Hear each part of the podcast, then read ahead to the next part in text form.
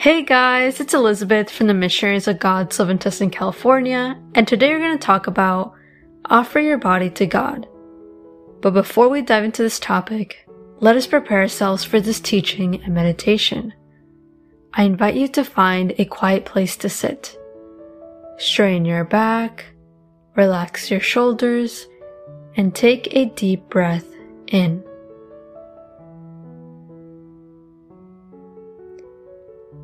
Invite the Holy Spirit to come to you. Holy Spirit, please come to me. I need your presence, grace, and inspiration. I cannot and do not want to do anything without you, Holy Spirit. In this day, open my heart so you can speak directly to me and so I may hear you.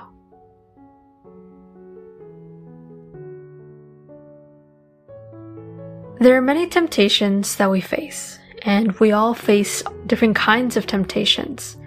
We should ask God, what does God want from me? What does He expect from me? What is He asking from me? A letter to the Romans clearly tells us what God wants from us and what He dreams for us to do.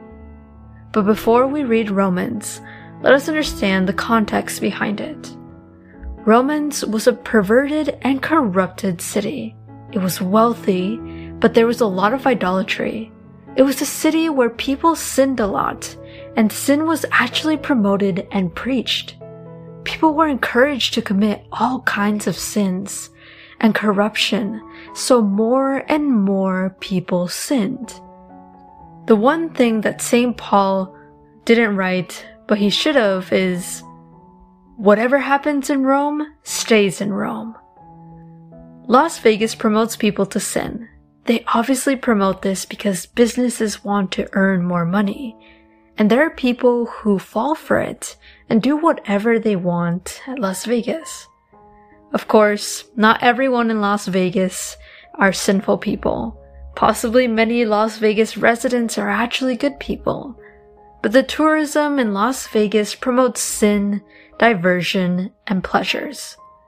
The Romans were like that, and we are too.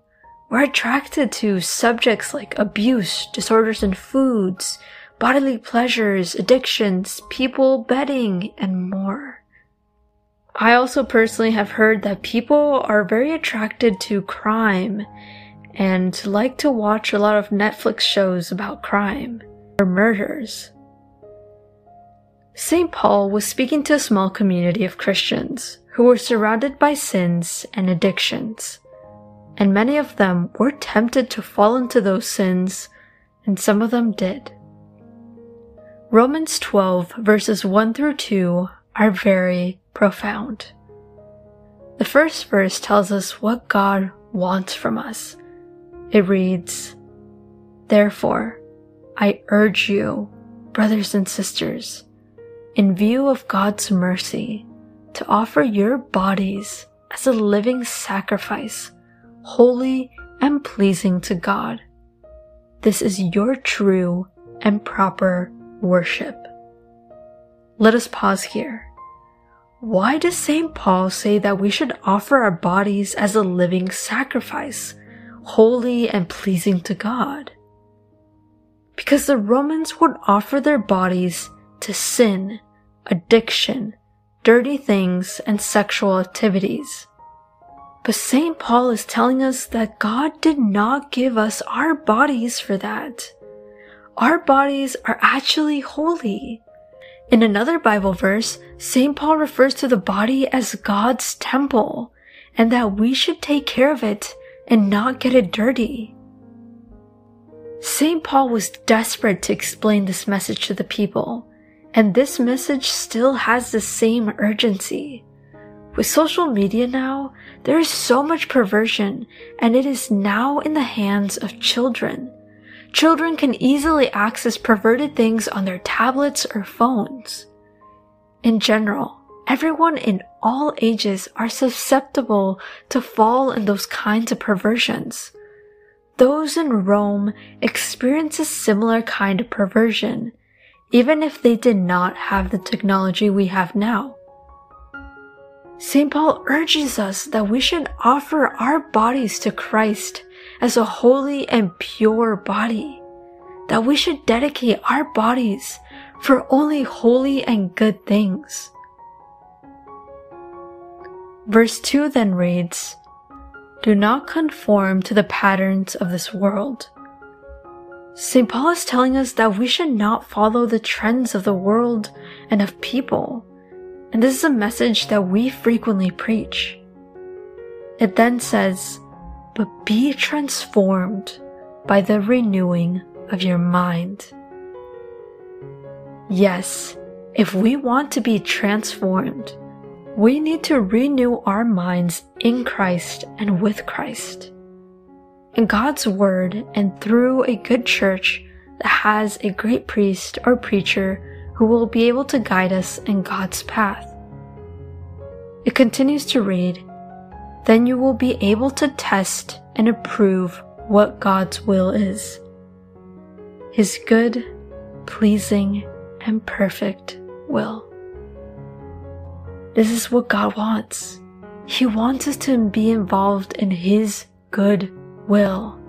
He wants us to offer our lives to Him. Now, we don't need to go to Las Vegas to sin. We can sin anywhere, especially with social media now. And yes, social media does have good things, like these recordings, but social media is filled with a lot of perverted things. We need to learn to look for only the good things and to stay there. Let's cut down on looking at memes and these pleasurable things on social media. I invite you to continue meditating on this topic and ask yourself, what am I doing with my life? Am I giving my body, mind, and heart to God? Because St. Paul did not just only refer to our physical bodies. He wants us to offer all of us to God. Our body, heart, mind, soul, and intentions. Let us fight with God to be saints or to be more like saints every day. Tell God, Speak to me, O Lord, for your servant is listening.